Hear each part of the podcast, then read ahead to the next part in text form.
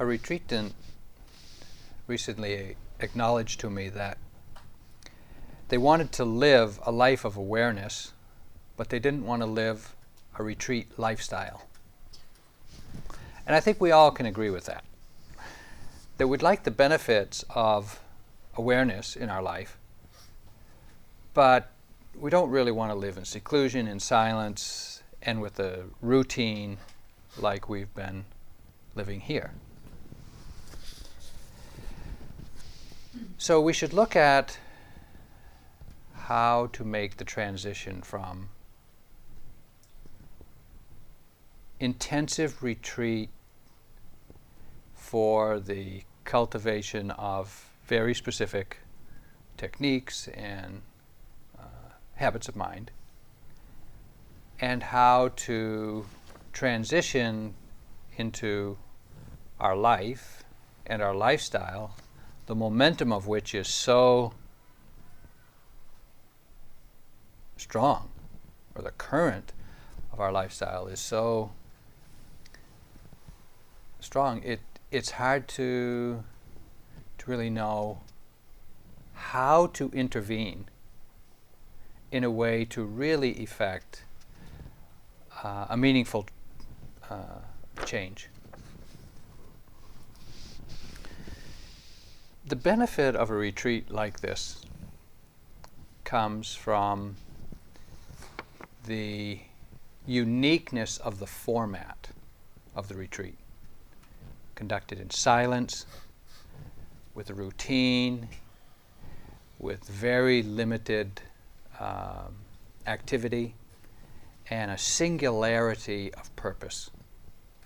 And it's a singularity of purpose just trying to be aware, trying to be mindfully present with each moment's experience whatever the activity. It's clear that over the course of even six days, we see an increase in awareness. We see a decrease in at least restlessness of mind. And we can, we can see that there's a transition in process here. And we could imagine that if we continued to live like this for a month or two or three or a year or two or three, there'd be some really significant and noticeable change in the quality of our awareness and the quality of our life as a result of quality of awareness. Even on a six day retreat like this, we can get a glimpse of some of the depth of meaning and value of the Dharma for us. And often we come away with a renewed, fresh vision of our aspiration and a kind of sobering understanding of what it might take to actually fulfill it.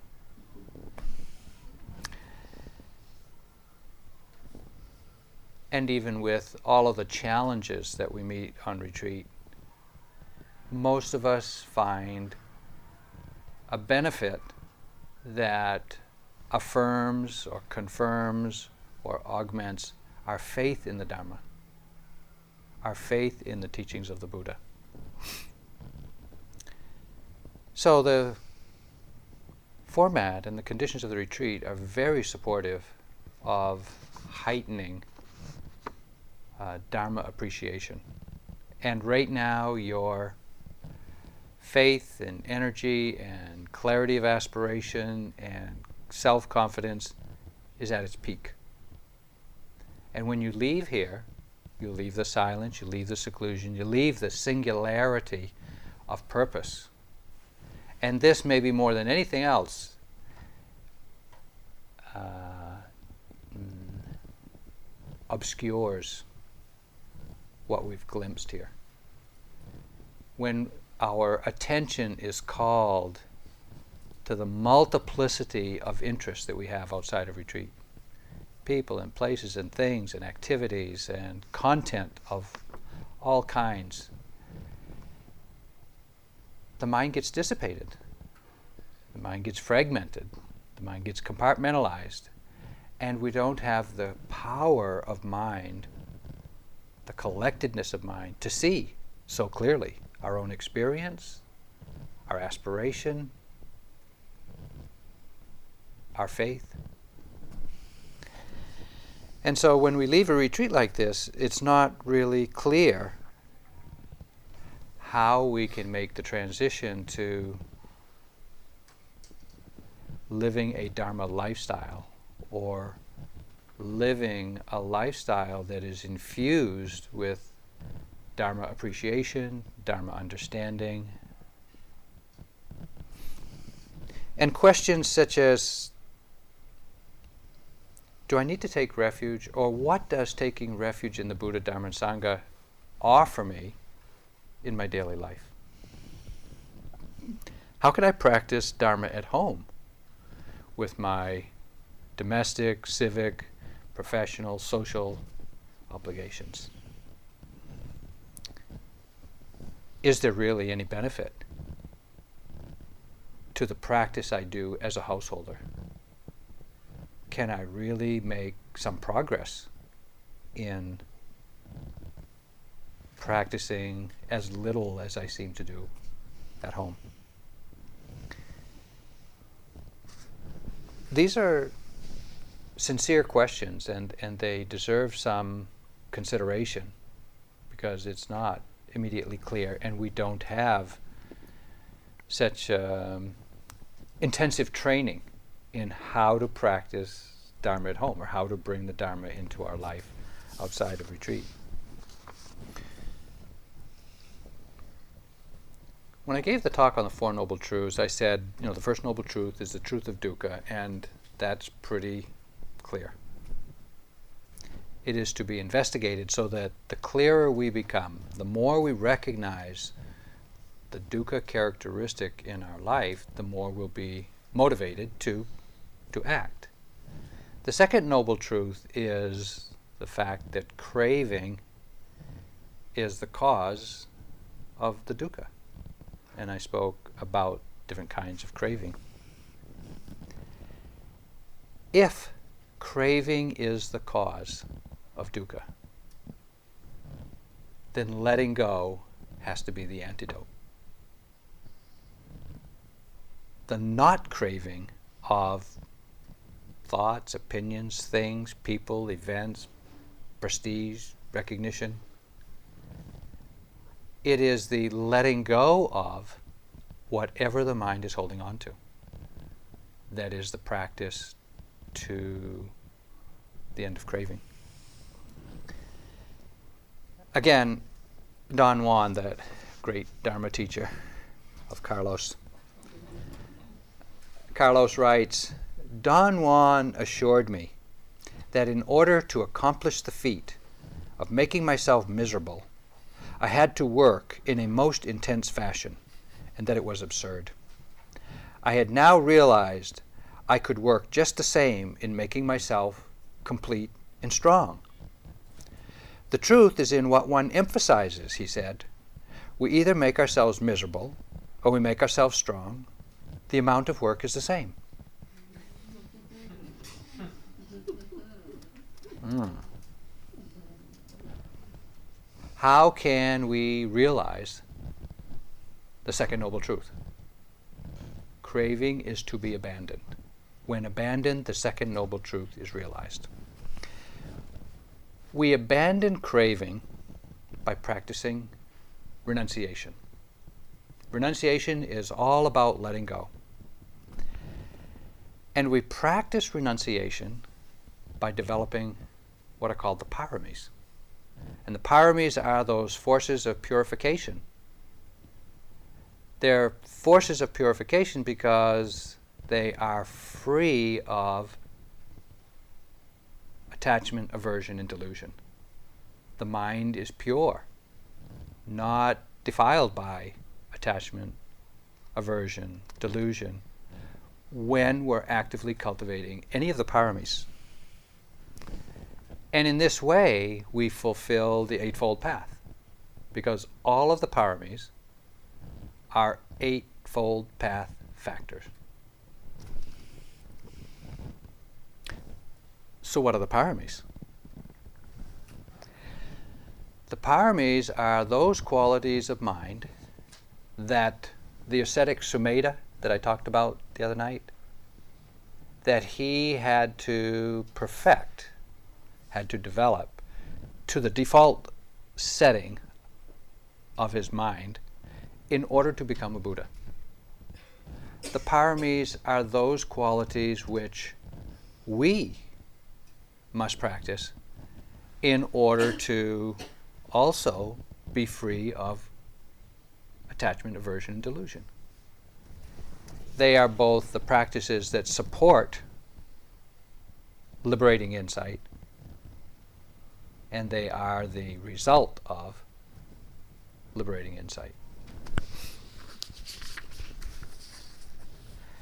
You know, it is said that beauty is in the eye of the beholder.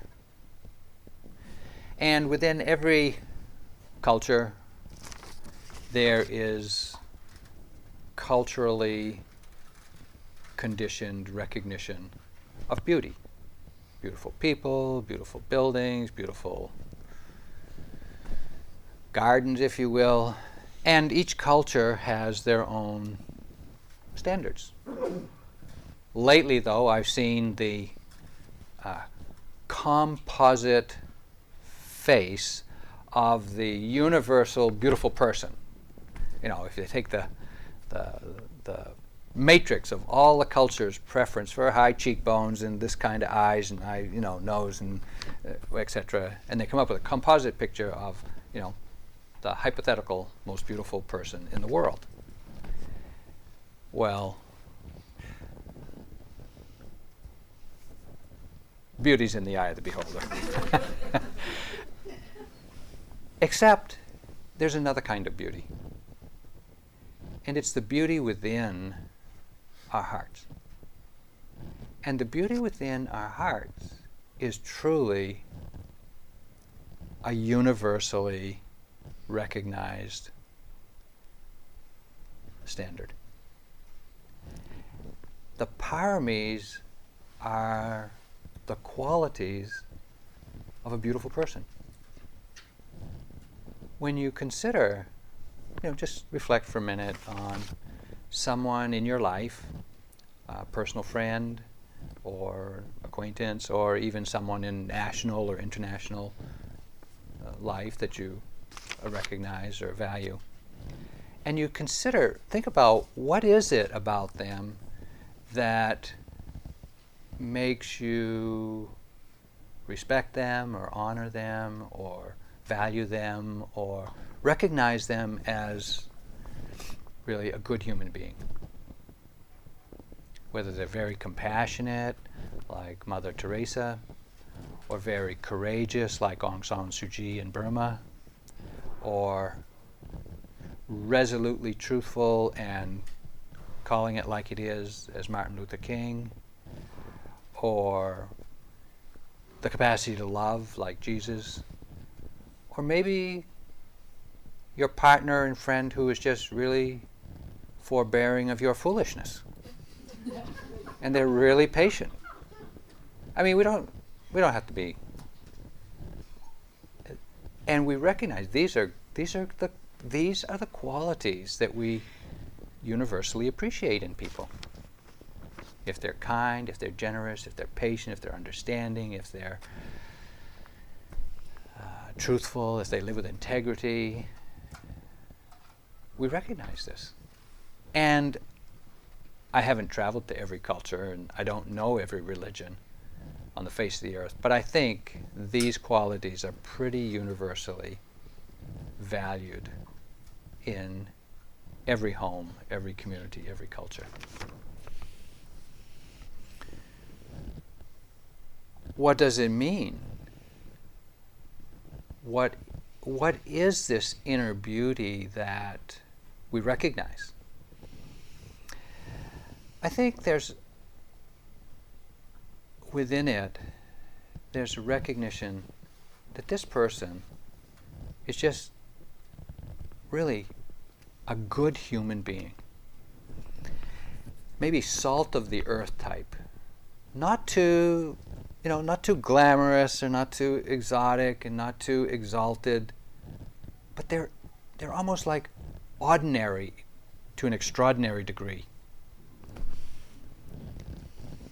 With a certain humility, and in some ways, maybe mm, they're balanced, they're truthful, they live with integrity.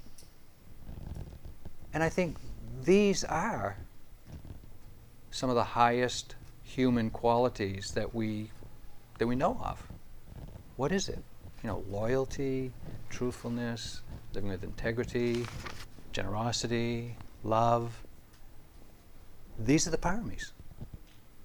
These, in some way, are the most noble of human aspirations.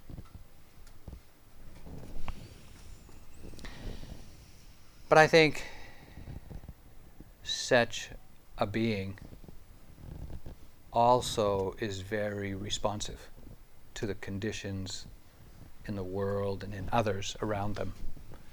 And I think without a very responsive and even proactive compassion, caring for others, looking out for the underdog, uh, moving to or acting to relieve the distress or the discomfort of others, I'm not sure we could have that same opinion about them. And so I think the nobility of real inner beauty also includes an element of uh, caring for others in a compassionate way.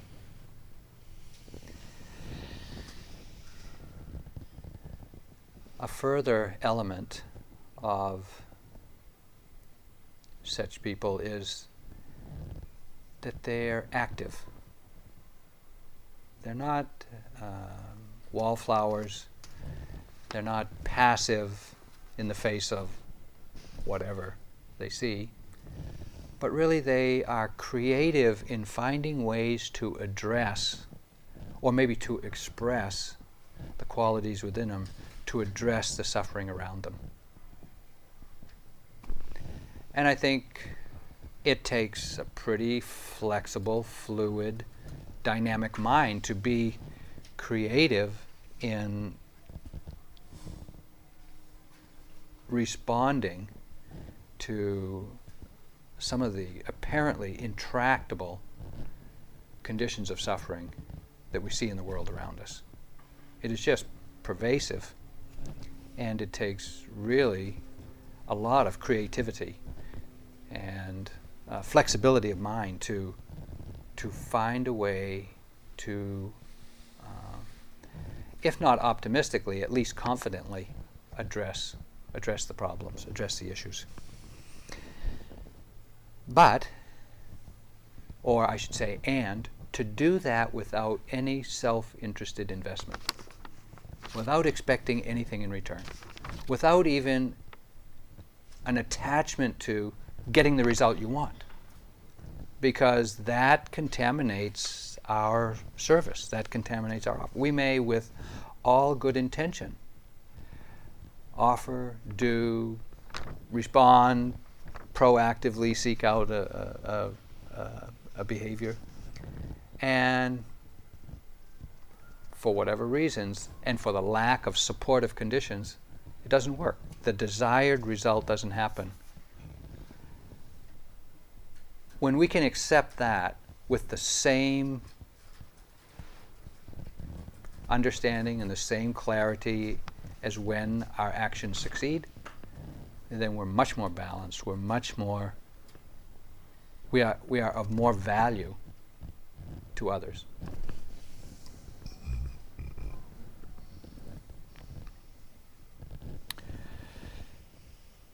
I think one other quality of the nobility of inner beauty is that it's humble. While there may be a recognition of greatness, there is a humility in uh, um, acting with that greatness, within that greatness, where there's really no um, seeking of self recognition, and without there being a sense of being better than those you're offering the service to.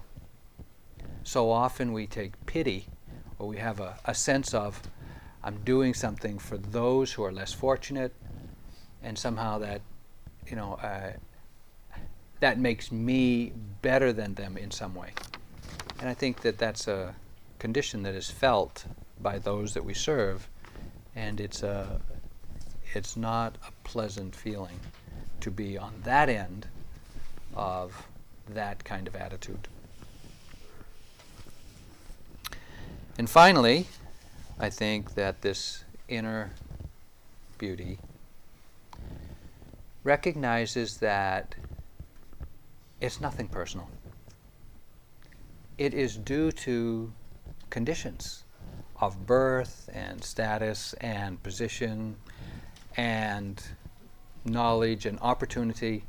It's just a conjunction of good conditions or good luck that allows someone to be in that position, to be in that role, and to uh, use their, or to, to have gratitude for their assets and to use them for the good of all without taking, as I mentioned, some prideful identification with being in that position.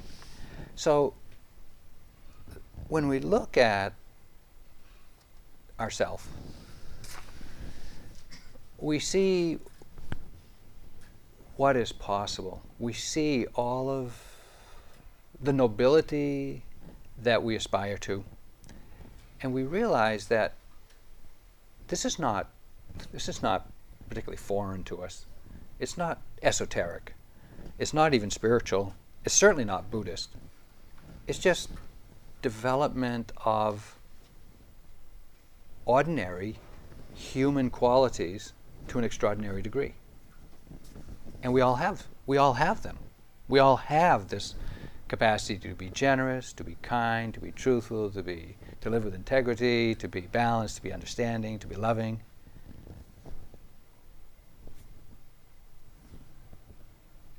It's a potential within all of us, or they are potential within all of us. And it takes a personal decision to develop them.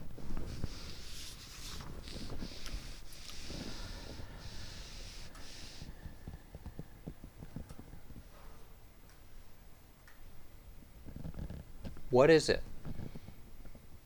What is required to see the potential within our own heart and then to make the decision to aspire to fulfill it, fulfill the potential? What is required to do that?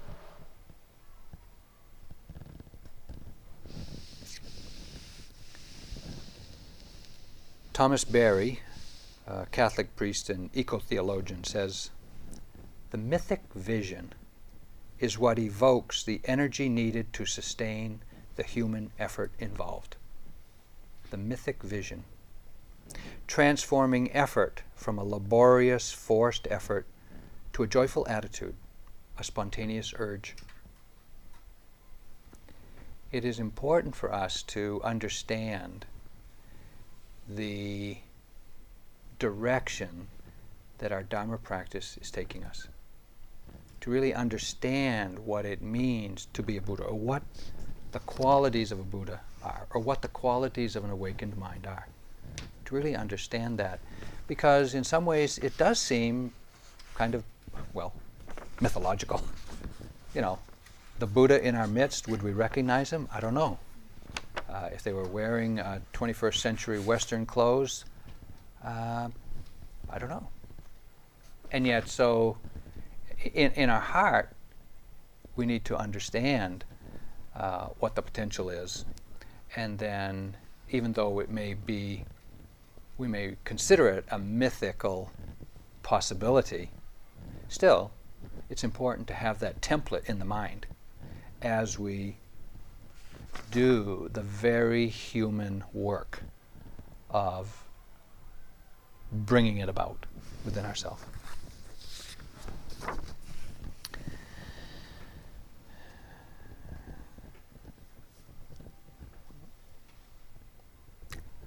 If we make that decision, to the extent that we make that decision and choose to act on it, we need to be prepared to confront our personal, our family, our community, and our cultural conditioning.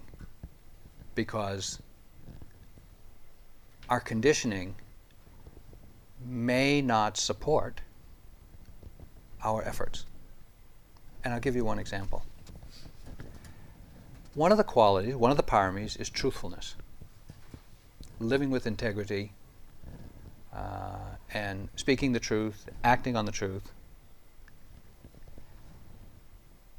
We live in a society that condones deception. It condones deception in the commercial field, in the military field, in the political field, in personal relationships. We, we pay lip service to honesty truthfulness. We try to hold those in positions of authority accountable. And it's no secret that we fail miserably as a society. And so while we could get away with it, that won't meet or that won't fulfill our aspiration. And we'll know that. And so we need to be prepared to go against the grain of our society and, and maybe our personal friendships.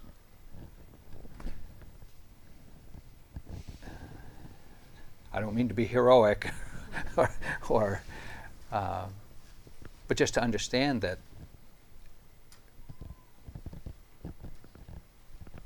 what we may be aspiring to. The paramis are our practice of walking our talk. We value honesty. We value generosity. We value loving kindness. We value compassionate action. And the practicing the paramis is putting all of that into action, putting all of those into action. So we could say that the paramis are the practices that we as householders have the opportunity to practice every day as we move about in our domestic, civic, social, and professional relationships. As I asked this afternoon, is there ever a day go by when you don't have the opportunity to practice patience? If you thought of it as a spiritual practice is there ever a day go by when you don't have either the opportunity to respond generously or to proactively seek an opportunity to be generous? Uh, you don't, you don't have to go to Burma to find people in need. If we take the opportunity, if we see that this is the work to be done, if we understand the place of developing the paramis in our heart, as cultivating the foundation for liberation. Liberation, remember, is freedom from attachment, aversion, and delusion. All of the paramis are practices of letting go of attachment, aversion, and delusion. For example, generosity. Generosity, practicing generosity is practicing the Eightfold Noble Path factor of right action. And it is letting go of both our possessions But maybe more importantly, it's letting go of attachment. The Buddha, when he taught the Dharma, always started with the practice of generosity because it's the first and maybe the easiest way to see how letting go of self interested attachment for the benefit of others is beneficial to oneself. It is so easy to see. And yet, it is the cultivation of non attachment, which is the foundation for realizing the second noble truth letting go, learning to let go. Morality, or living according to the precepts of non harming, is practicing the Eightfold Path factors of right speech, right action, letting go of harming, letting go of carelessness, and letting go of acting out our obsessions. Renunciation itself, the practice of letting go, is the practice of the Eightfold Path factor of right thought. Letting go of things, uh, beliefs, and maybe most importantly, letting go of a sense of self. Not pushing it away, but loosening the grip on who we think we are, who we have to defend, who we want to become. Because these are all limitations. Wisdom, of course, is the Eightfold Path factor of right view and right thought. Letting go of not knowing, letting go of knowing wrongly, letting go of our naivete. We know. We know more than we admit to ourselves. We know what's needed. And yet we often pretend, don't know, haven't heard that, can't do it. Being naive or pretending to be naive doesn't serve anyone. Living in denial is a bad habit. It's pervasive, but it's a bad habit. The parami of energy is the practice of the Eightfold Path factor of right effort, letting go of, of course, laziness, letting go of inertia, letting go of procrastination. Letting go of procrastination. Ouch. that really strikes home. Why, why do we procrastinate? Why do we put off till later anything? I don't know about you, but I have seen over and over and over again in my own life things on my to do list that I keep transferring from one week to the next week to the next week to the next week, dreading having to actually do it. And yet, when I finally get to it, either the deadline is upon me or I've, well, I've never finished everything else on the to do list, but when I finally get to doing it, it is far less painful, burdensome, challenging, dreadful to do it than all of the fear and anticipation that I put up with. It would have been better if I just did it weeks ago and saved myself all of that, well, unwholesome states of mind. Yes. Patience. The parami of patience is the practice of the Eightfold path factor of right speech, right action. Of course, giving up, letting go of impatience, letting go of doing things my way, letting go of expecting others to perform for you. Oh, oh. How often we have these expectations. Sometimes not so subtle, and sometimes we're pretty bold in putting them out there of how we want people to behave or to uh, respond for us.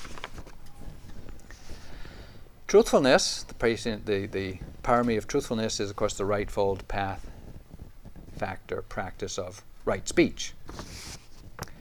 letting go of deception, letting go of denial, letting go of insincerity. Letting go of deception is hard. Living in this culture, as I mentioned, where it is condoned. Letting go of the deception of actively misleading, but also misleading by omission. You know, we all like to think that we're pretty honest, pretty truthful. But if I asked you, have you made a commitment to yourself to always speak the truth?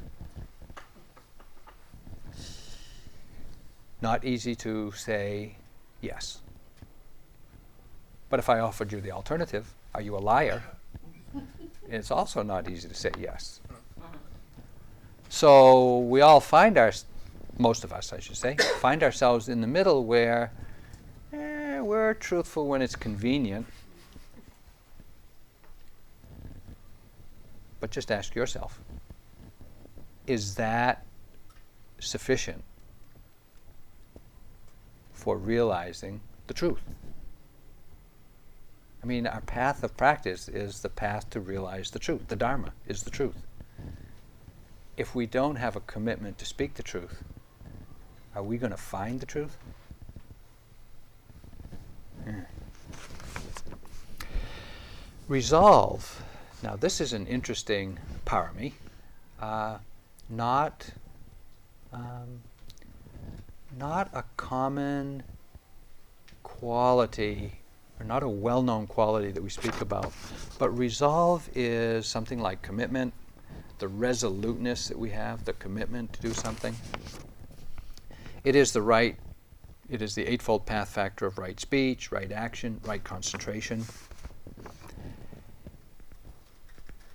Resolve, steadfastness, is not rigidity of mind, but it's giving up wavering, giving up irresoluteness, giving up passivity. It's letting go of being dissipated. Why can't we get things done sometimes? We're just too busy doing too many other things. No commitment because our energy is dissipated to, to so many things that maybe none of them get done satisfactorily. So we need to look at this quality in ourselves. If resoluteness is one of the beautiful qualities of mind that is the foundation for liberation, hmm, what can we do to practice greater resolve in our life? Loving kindness is obvious, as is equanimity. Equanimity is, of course, path, practicing right view, right thought.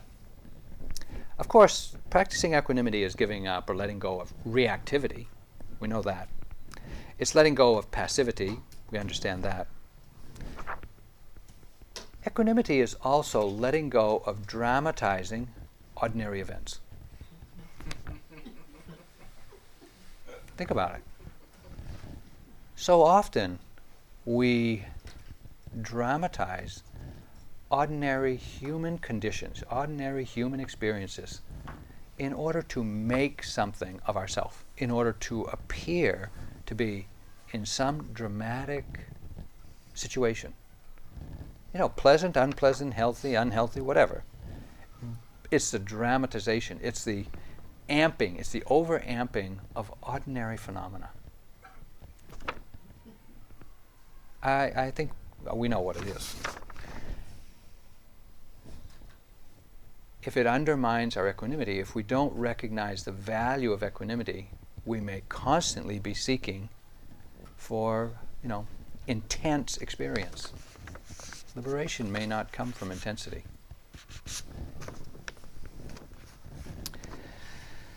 What makes these qualities, these paramis, so powerful?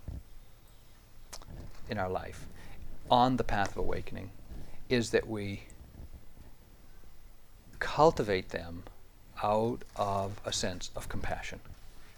Compassion to act and respond in the world in a way to relieve suffering, relieve our own suffering and the suffering of others. When the motivation is compassion and the paramis are the action, then we can say one is practicing becoming, uh, developing their inner beauty.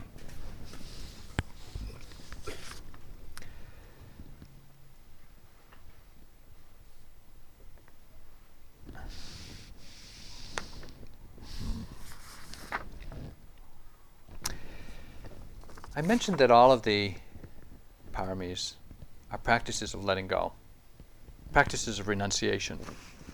Now, renunciation in our culture,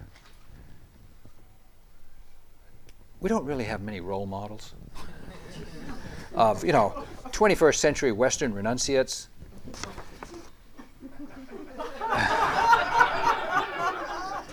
right. Okay think about it. I mean, who who do we recognize nationally or internationally or even in your own life as a good human being who's a renunciate? I looked for a long time to find a, a representative.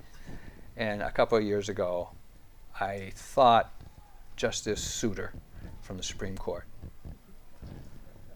someone who's achieved the peak, the you know, the top of the heap in the legal field, Supreme Court justice, living as simply as a hermit in the midst of the power dynamics of Washington D.C.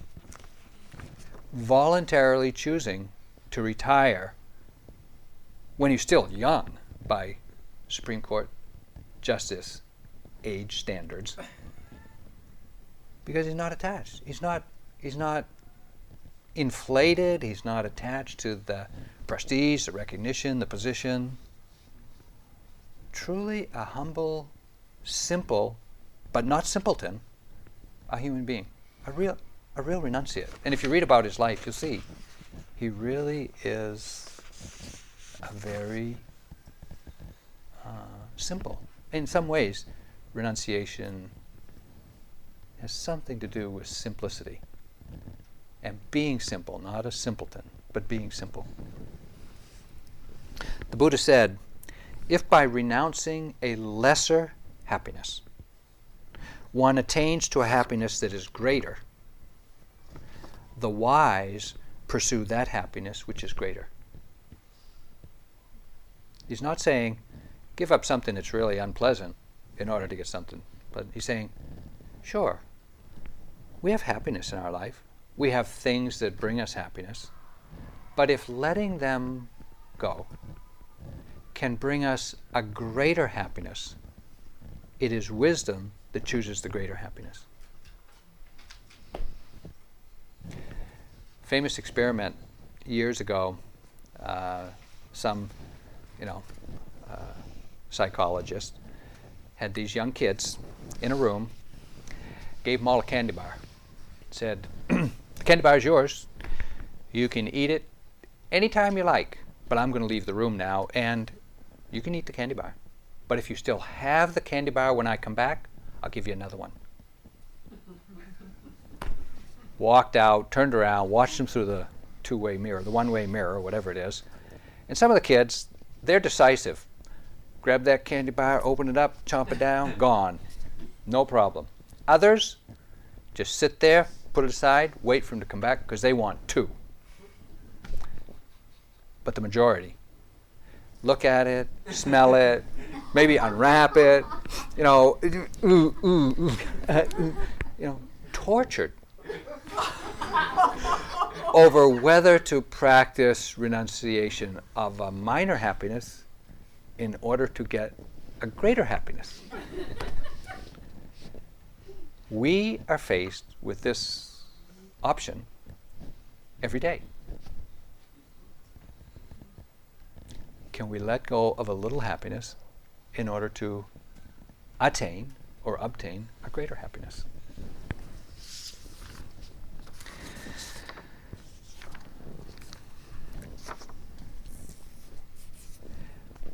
at our retreats on Maui, we have a lot of uh, retreat uh, equipment. You know, this life of renunciation requires a lot of stuff. a lot of cushions and benches and chairs and a lot of kitchen equipment and just, just a ton of stuff, bells and whistles and Buddhas and okay. So at the end of our retreats, we rent a truck. We ask the local, the local sangha to come help us. Just pack everything up, put it in the truck. We take it home, put it in storage until the next retreat at the end of a recent retreat a couple years ago. Got the friends together, packed everything up, brought it home, took a few hours, put everything in storage till the next retreat. I looked around to see that everything was put away, and I saw a box of kitchen supplies. So I went over to this box of kitchen supplies and I rummaged around and I held up a box and I said to my friend Duke, Hey Duke, how would you like a box of wheat free, dairy free, sugar free, gluten free, chocolate chipless, chocolate chip cookies.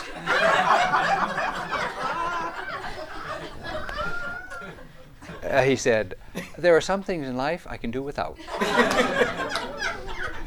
so,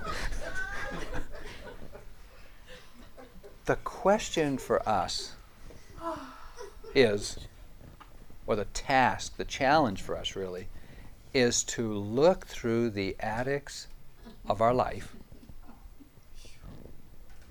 and see what we can do without and what we can do quite well without. We all have habits. We all have behaviors. We all have beliefs. We all have obsessions, addictions, preferences that might have served us well at one time in our life. And we carry them along with us, thinking, oh, maybe. Or maybe we just act them out habitually.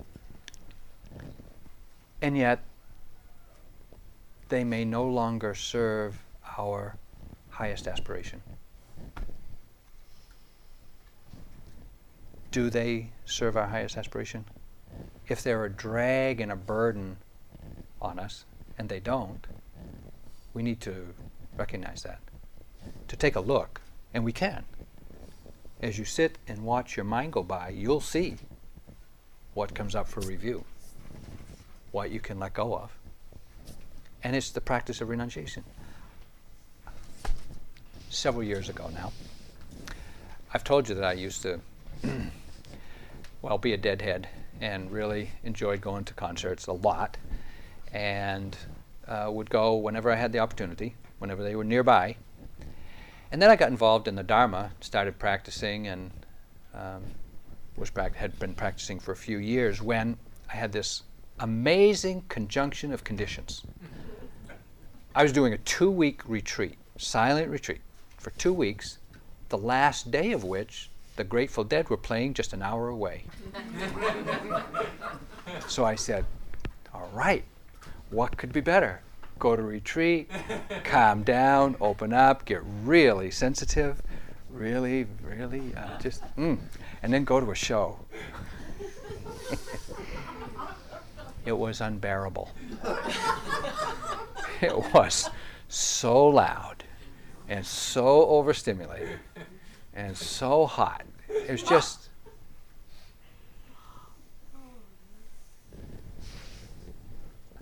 I didn't realize that I had grown away from appreciating that and had grown to appreciate the quality of mind and the quality of being that I found on intensive retreat. But I didn't know that. I didn't look, I didn't see. And so oftentimes we outgrow things that we're attached to, and yet we don't know that. We haven't inventoried the attics of our life to see what is it that we can let go of? What is it that we can unburden ourselves with so that the energy of holding on to it is then available for fulfilling our spiritual aspiration. It takes energy to hold on to stuff, mental energy. And when you let it go, that energy is available to be used otherwise. So, generosity, one of the one of the paramis. I spoke earlier this afternoon about the joy of engaging street people with uh, kind of a human to human contact and offering them something and the joy that is in my heart as a result. But that kind of generosity, while it's good, and the Buddha, the Buddha said uh, of, of generosity,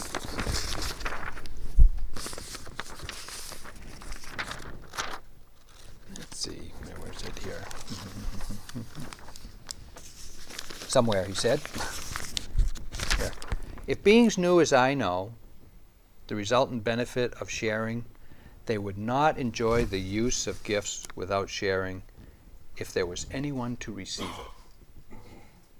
If the, we knew the benefits of sharing, we wouldn't let an opportunity go by without sharing.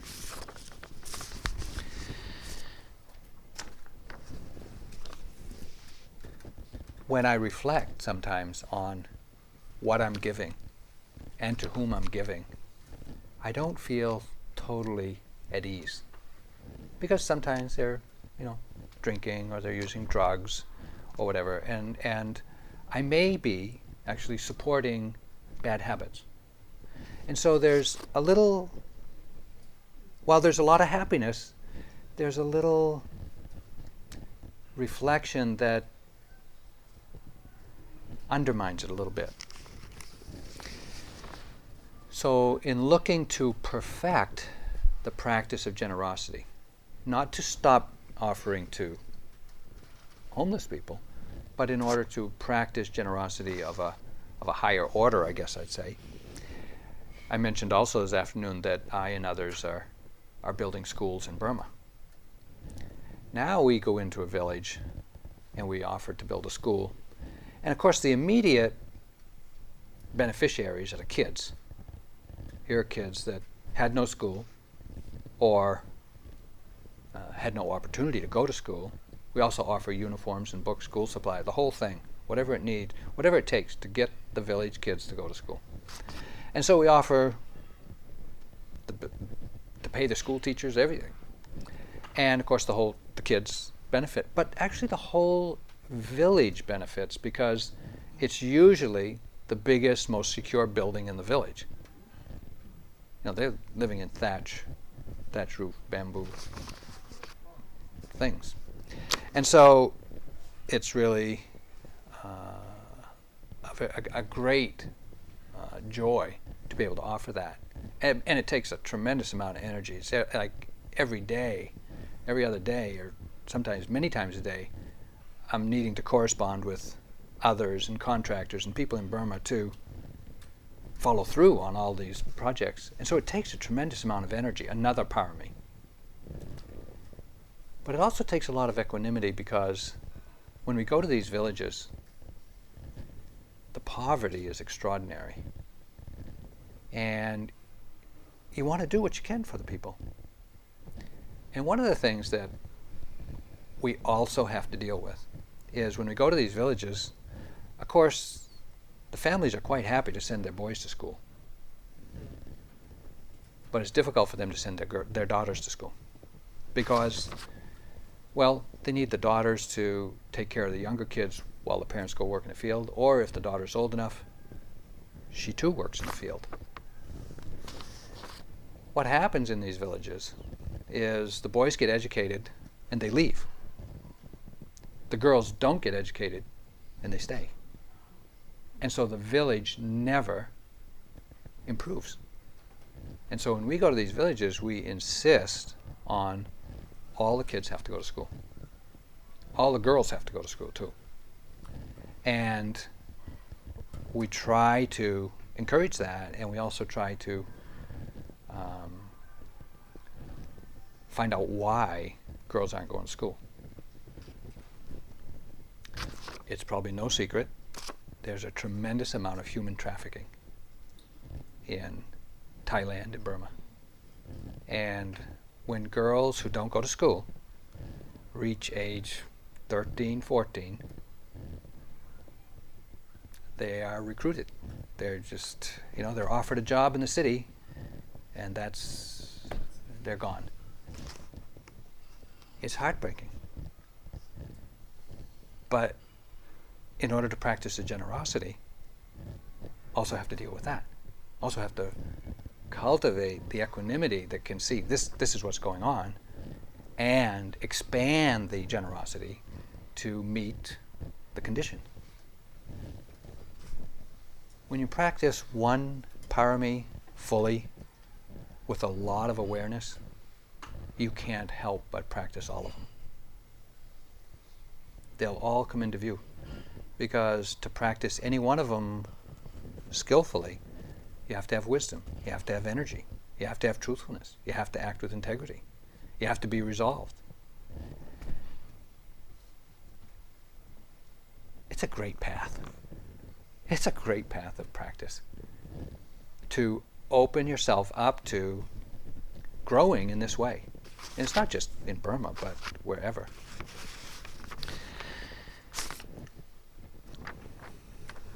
I mentioned also this afternoon that we're supporting um, nuns and nunneries in, in Burma.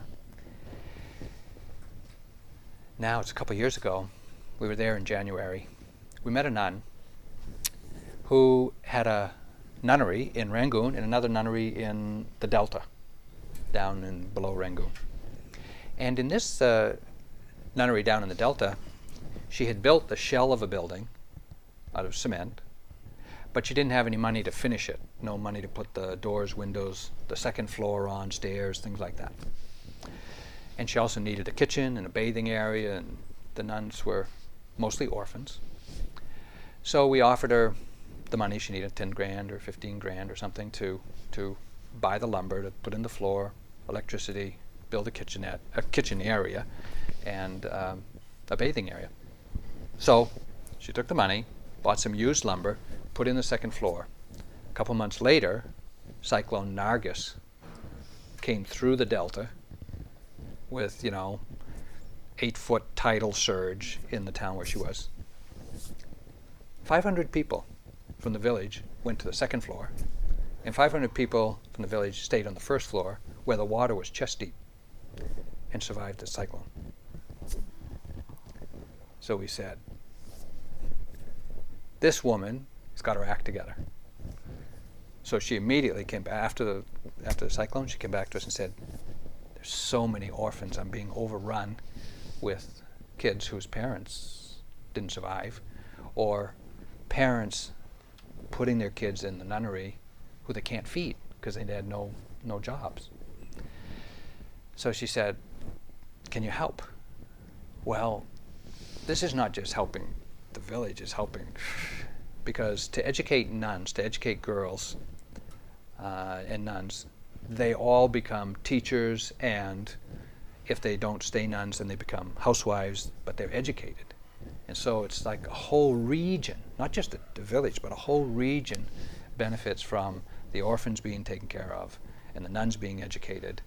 So we bought her land, uh, adjacent land, and built her a school, and built her another dormitory, and she just has a tremendous. She's I, I don't know how many nuns there are now, but she has a school there uh, in in the nunnery of a couple of hundred kids coming every day, which we're also providing uh, supplies and uniforms and things for.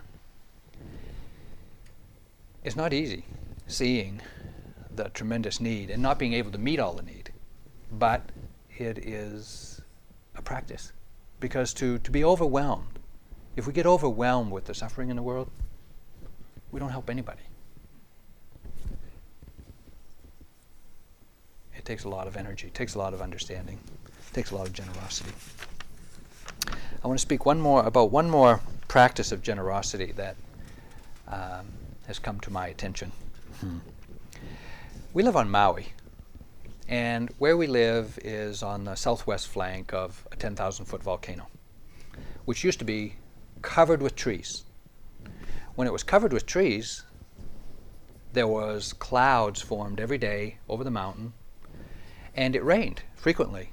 And the cloud cover was so wide that it reached out over a nearby Hawaiian island, Kaho'olawe, which is not high enough to make its own clouds. And so every day it would rain over on Kaho'olawe because of the trees that were planted that were growing on Maui. Then, you know, the ranchers came and they cut down all the trees because they wanted ranch land for the cows to graze. When they cut down all the trees, of course, the clouds didn't form, the rain didn't come, and the rain didn't reach, or the clouds didn't reach over to Kaho'olawe. So all the trees over there, all the plants over there died. In places, up to 15 feet of topsoil blew off that island. That's not coming back. But there's a, a lot of interest, and we too are planting trees on Maui. Both for the, you know, for the birds and for the ecosystem on Maui now, but also in anticipation of future generations needing trees, needing uh, an environment in which to live.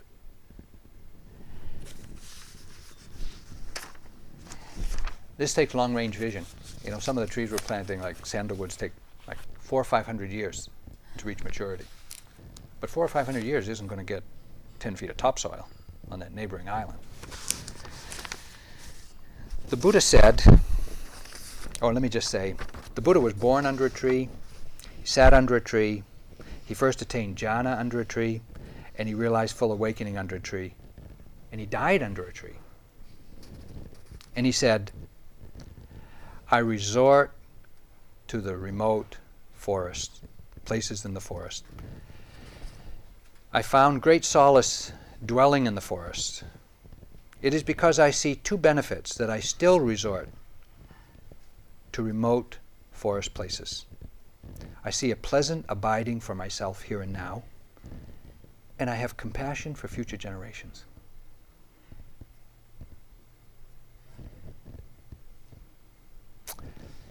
He also said, There are these trees and the roots of trees. Meditate. Do not be negligent, lest you regret it later.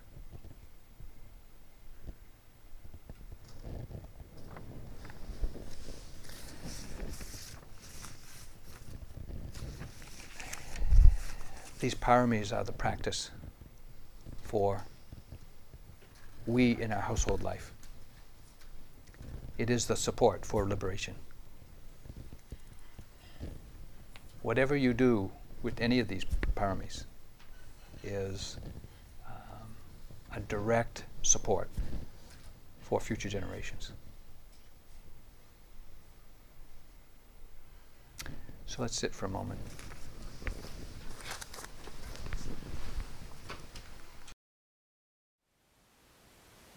Thank you for listening.